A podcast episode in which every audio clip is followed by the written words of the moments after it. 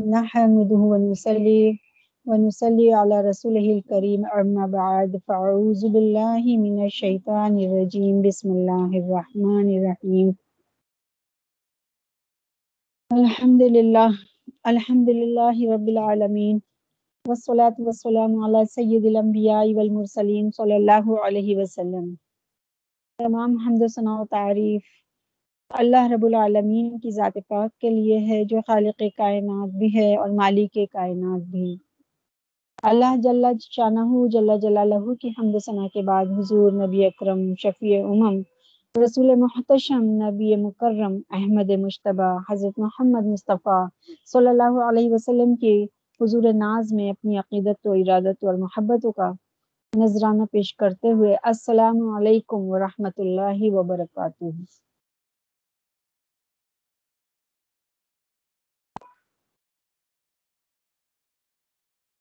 کل ہم نے محرم کے بارے میں شروعات کی تھی، آج ہم اس سے تھوڑا بیک کی طرف جاتے ہیں، یعنی پس منظر. پیارے نبی کے دنیا سے جانے کے بعد دو فتنوں نے سر ابھارا. ایک اندرون ملک جھوٹے نبی کھڑے ہو گئے، نبوت کے جھوٹے دعوے دار، اور دوسرا بہت سے لوگوں نے حکومت کو زکوٰۃ ادا کرنے سے انکار کر دیا.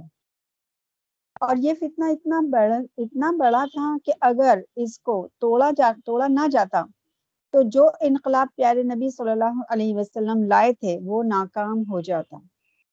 یہ حضرت ابوبکر صدیق رضی اللہ تعالی عنہ کے فضائل کا سب سے درخشاں باب ہے کہ انہوں نے اپنے عزم و ہمت اور اپنے استقلال اور اللہ پر توکل اور بھروسے کے ساتھ ان دونوں فتنوں کو آئرن ہینڈ کے ساتھ میں کرش کر دیا، یعنی توڑ دیا. اور سال دو سال کے اندر ہی ان سے سب نظام کا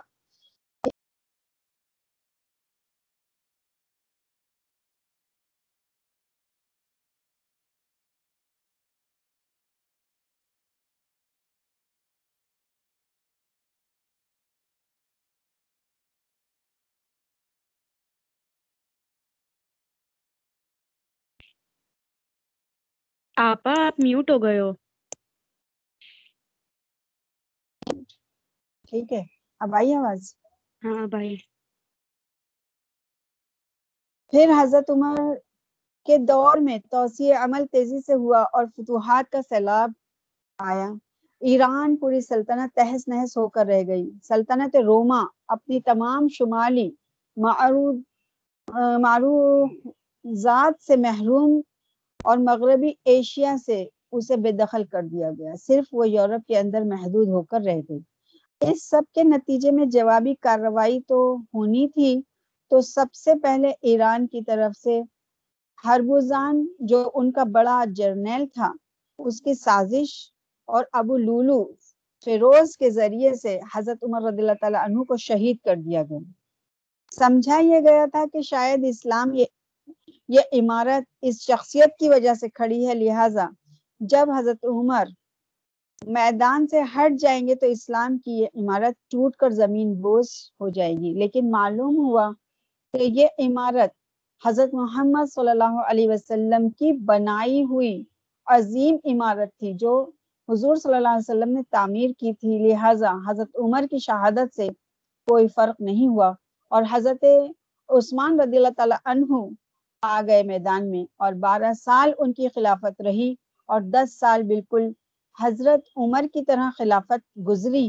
فتوحات کا دائرہ پھیلتا رہا اور اندرون ملک امن اور سکون سے رہا. لیکن آخری 2 سالوں میں یہودیوں کی طرف سے رد عمل ہوا، اور عبداللہ بن سبا کے ذریعے سے کہ جس نے اسلام کا لبادہ اوڑھا اور منافقت کے پردے کے ساتھ وہ عالم اسلام میں داخل ہوا، اور اس نے یہ جان لیا کہ ان میں پرانی چپکلش ہے، یعنی بنو ہاشم اور بنو امیہ، یہ دو بڑے گھرانے میں چلی آ رہی ہے. پہلے دو خلفاء ابو بکر اور حضرت عمر، یہ دونوں نہ بنو ہاشم میں سے تھے اور نہ بنو امیہ میں سے، لیکن حضرت عثمان بنو امیہ میں سے تھے. اسی بات سے ان لوگوں نے فائدہ اٹھایا اور یہ پروپیگنڈا اٹھایا کہ خلافت کے حقدار جو ہیں وہ حضرت علی ہیں اور ان کو ہی خلافت ملنی چاہیے کیونکہ وہ بنو ہاشم میں سے ہیں اور نبی کریم صلی اللہ علیہ وسلم ہاشمی تھے. یہ حق تو حضرت علی کا ہے اور اب تک تینوں خلیفہ غاصب ہیں. یہ کس نے پھیلائی؟ یہ منافق جو سبا تھا اس نے یہ بات پھیلائی اور یہ اندر انتشار پھیلا دیا. اور اسی کے ساتھ ہی انہوں نے فتنوں کے مختلف شکلیں شروع کی. یہ دور الفتنۃ الکبریٰ کہلاتا ہے, یعنی کبریٰ, بہت زیادہ فتنوں کا دور تھا یہ, جس وقت کے حضرت عثمان غنی کو خلافت ملی اور انہوں نے 10 سال اچھے سے اپنی خلافت فرمائی اور پھر 2 سال جو ان کے تھے وہ بہت زیادہ مشکلات کے تھے. اس عظیم ترین فتنے میں حضرت عثمان رضی اللہ تعالیٰ عنہ شہید ہو گئے اور ان کی شہادت کے بعد خلافت حضرت علی کے ہاتھ میں آئی, لیکن یہ باہمی خانہ جنگی کا سلسلہ شروع ہو گیا. یہ حضرت علی کے دور خلافت کے 5 سالوں تک مسلسل چلتا رہا. ایک طرف شعبان علی تھے اور دوسری شایان عثمان تھے جو حضرت عثمان کے قصاص کو لے کر سامنے آئے. جنگ جمل ہوئی, ایک رات میں 10,000 مسلمان شہید ہوئے اور جنگ صفین میں 74,000 مسلمان شہید ہوئے اور جنگ یخزان میں پھر 4,000 مسلمان شہید ہوئے. یہ جو شہادتیں چل رہی تھیں یہ کیوں چل رہی تھی؟ یہ جو عمارت خلافت کی قائم ہوئی تھی اب اسے قائم رکھا جائے. اغیار کی طرف سے جو سازش ہو رہی تھی اسے ختم کرنے کے لیے ان کا مقابلہ کیا جائے. تو یہ دور ختم ہوتا ہے حضرت علی کی شہادت پر, اور حضرت علی کو شہید کرنے والے وہ خارجی تھے, عبد الرحمن ابن ملجم. یہ اس طبقے میں سے تھا جو پہلے حضرت علی کے لشکر میں شامل تھا, لیکن جب حضرت علی نے تحقیقین سارسی کی تجویز قبول کر لی تو وہ خارجی طبقہ ناراض ہو گیا.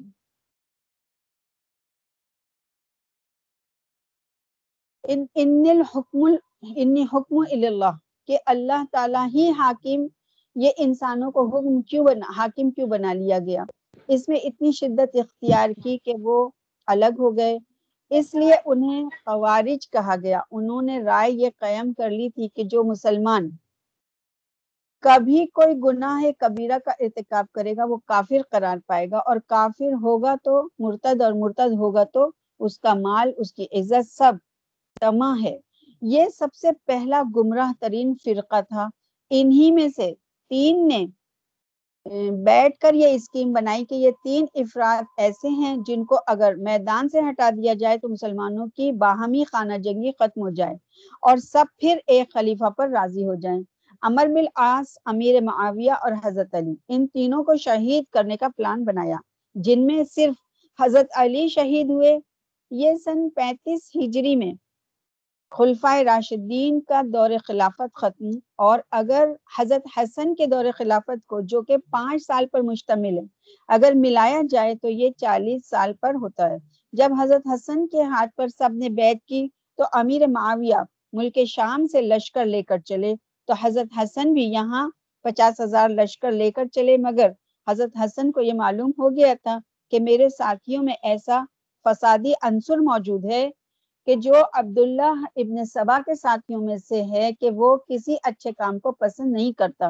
لہٰذا حضرت حسن نے صلاح کی پیشکش کی اور حضرت معاویہ کو پیغام بھیجا کہ میں مصلحت چاہتا ہوں, بتائیے شرائط کیا ہیں. حضرت معاویہ نے بلینک پیپر بھیجا, یعنی خالی پیپر بھیجا کہ آپ جو شرائط چاہیں وہ مجھے قبول ہے,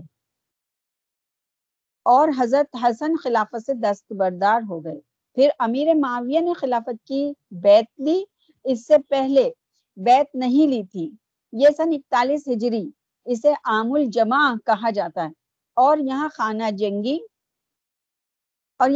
جنگی کا اختتام ہوا. اور امیر معاویہ وہ صحابی رسول ہیں جن کی ہمشیرہ ام حبیبہ یعنی زوجہ رسول صلی اللہ علیہ وسلم تھی, اور امیر معاویہ ان کا تبین وحی میں سے بھی ہیں جو وحی لکھنے کے لیے آقا نے مقرر کیے تھے, اور آقا نے ان کے بارے میں یہ دعا بھی فرمائی تھی کہ اے اللہ انہیں ہدایت دے اور ہدایت دینے والا بنا. اور امیر معاویہ کا دور خلافت 20 برس رہا اور اس میں اندرون خلفشار نہیں رہا. بہت سکون کے ساتھ میں امیر معاویہ جو تھے انہوں نے 20 برس خلافت کی اور پوری کامیابی کے ساتھ گزارا. لیکن معاویہ کی اس خلافت میں مشورہ شامل نہیں تھا، یہ طاقت کے زور پر حاصل کی گئی تھی. تو سنت اہل والجماعت ان کی خلافت کو خلافت راشدہ میں نہیں سمجھتے. یہ دو فرقوں کی بات ہے، کچھ لوگ ان کو سمجھتے ہیں اور کچھ لوگ نہیں سمجھتے، کیونکہ اس میں مشورے سے نہیں طے پایا تھا. یہ پہلے کی بات تھی. اور پھر اس کے بعد میں واقعہ کربلا جو ہے تاریخ کا دردناک واقعہ ہے. یہ اقتدار کی جنگ نہیں تھی، یعنی یہ کرسی کا جھگڑا نہیں تھا، اور یہ جو جنگ تھی یہ اقدار کی جنگ تھی. دو شخصیتوں کی لڑائی نہیں تھی، دو نظریات کا ٹکراؤ تھا. یہ حق اور باطل کا معرکہ تھا. یزید ظلم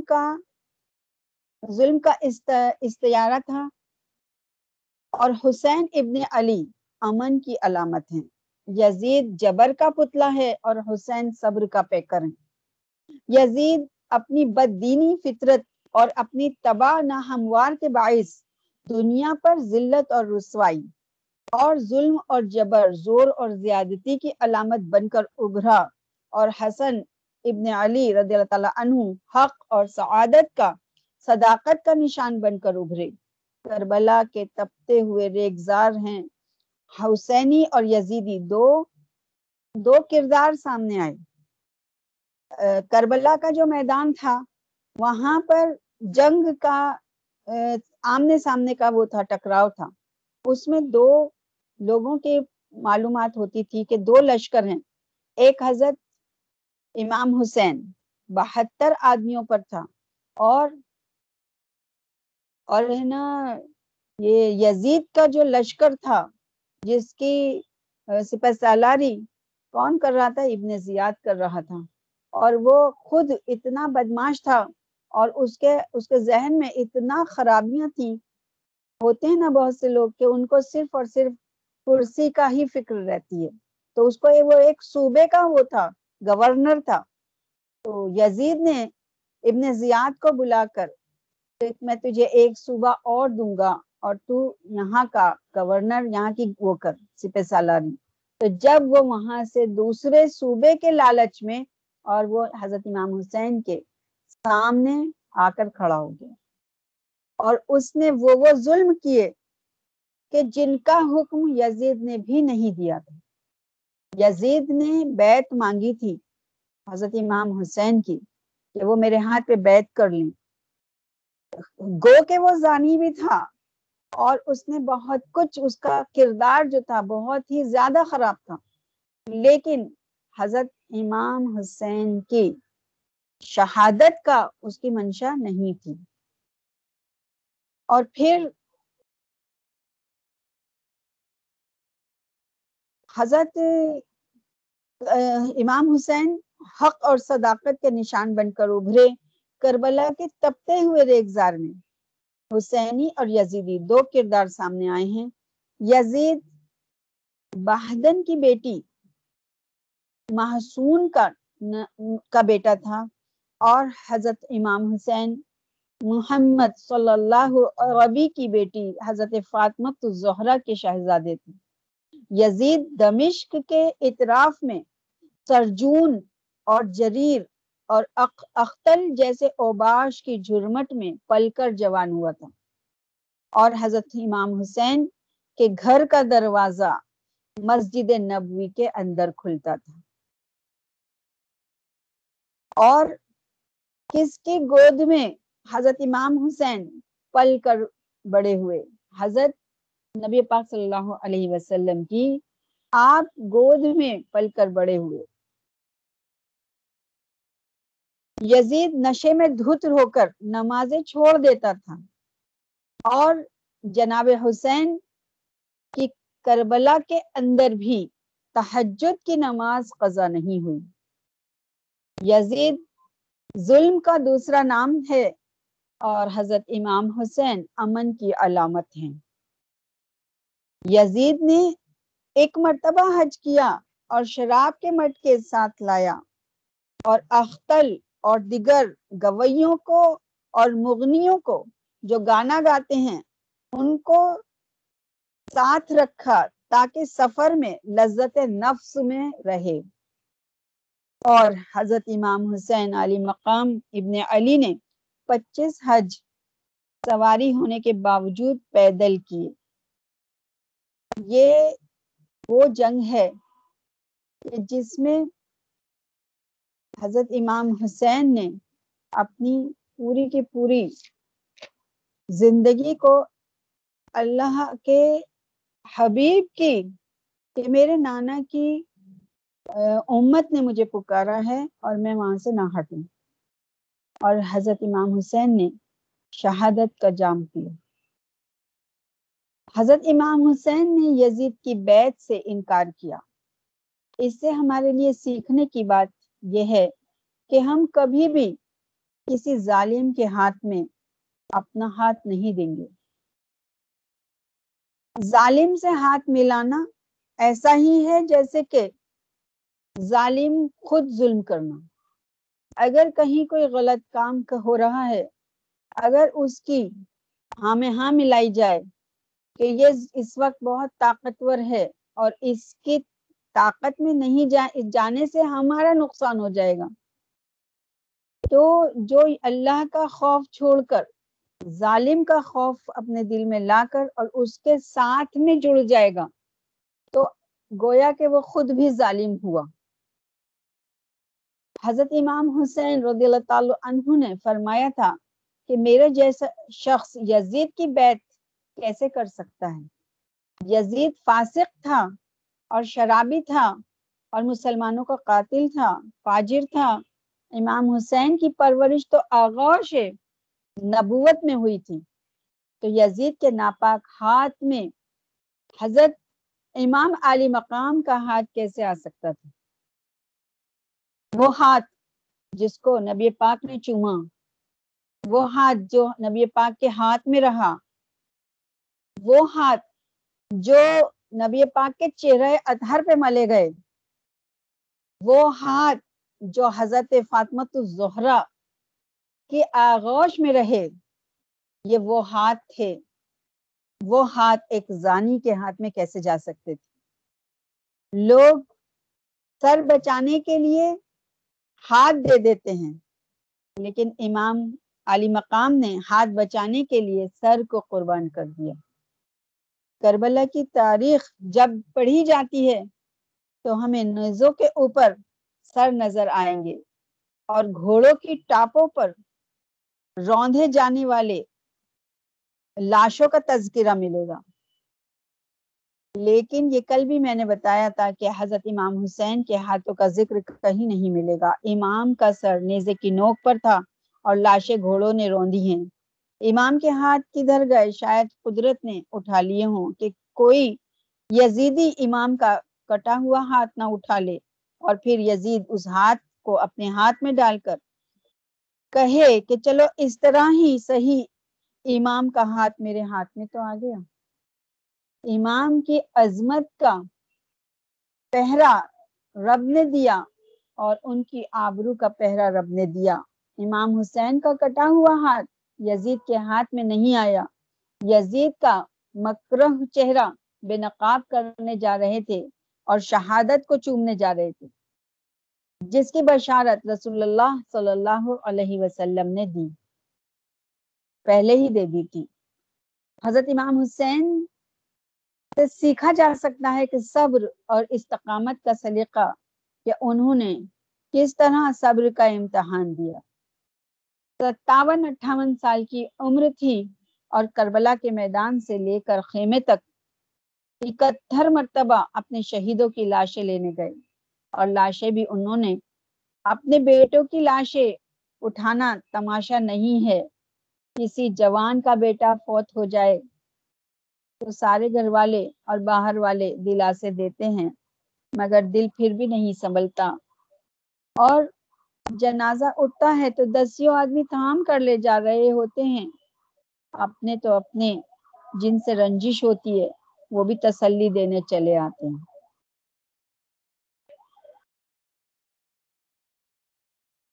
ہم سلام پیش کرتے ہیں حضرت امام علی مقام کو کہ جو جوان علی اکبر کی لاش کو کندھوں پر اٹھا کر خیموں تک لاتے ہیں اور پھر ہاتھ اٹھا کر کہتے ہیں مالک حسین کی یہ قربانی بھی قبول فرما. حضرت ابراہیم علیہ السلام کو اللہ تعالیٰ نے حکم دیا تھا کہ میرے راہ میں اپنی بیش قیمت چیز کو قربان کرو. بہت سارے اونٹ اور بھیڑ بکریاں مویشی راہ میں اللہ کی راہ میں قربان کی. پھر خواب نظر آیا اور پھر یہ قربانی ہوئی. پھر خواب نظر آیا تو حضرت ابراہیم علیہ السلام کی نگاہ اپنے بیٹے اسماعیل علیہ السلام کی طرف اٹھی تو دل نے یہ گواہی دی کہ مجھے پوری دنیا میں اس بیٹے سے زیادہ کوئی بھی عزیز نہیں. اور پھر اپنے بیٹے کو لے کر چلے اور قربان کرنے کے لیے ان کے گلے پر چھری پھرا دی. لیکن یہاں پر حضرت اسماعیل کی جگہ حضرت جبرائیل دمبا لے آئے آسمانوں سے جنت سے اور وہ اس کی قربانی ہوئی. تو یہاں قربانی جو کا سلسلہ جو تھا وہ تبدیل ہو گیا انسان سے, یعنی اللہ کے نبی کے بدلے ایک دمبے نے وہ قربانی دمبے کی لی گئی.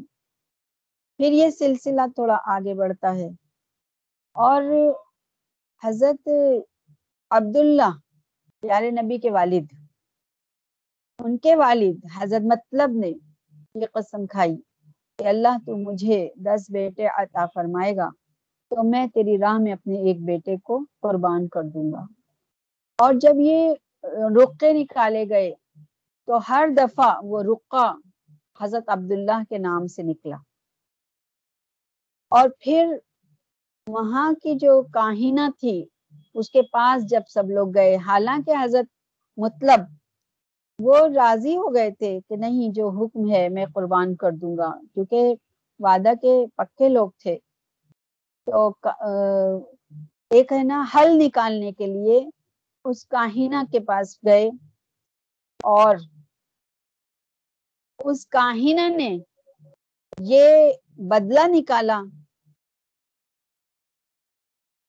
کہ انعام ڈالے جاتے تھے اور 10-10 اونٹ کا رقہ ڈالا جاتا تھا. اور جب وہ رقہ اٹھایا جاتا تھا تو حضرت عبداللہ کے نام کا ہی رقہ اٹھتا تھا.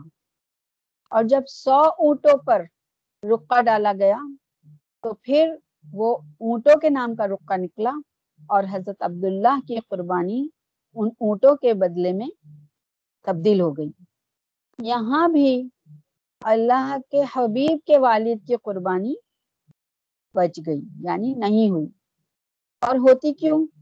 کیونکہ اللہ تعالیٰ نے نہ اسماعیل علیہ السلام کو لینا تھا, کیونکہ نور ان کی پیشانی سے پیارے نبی کا, اور وہ حضرت عبداللہ تک پہنچنا تھا.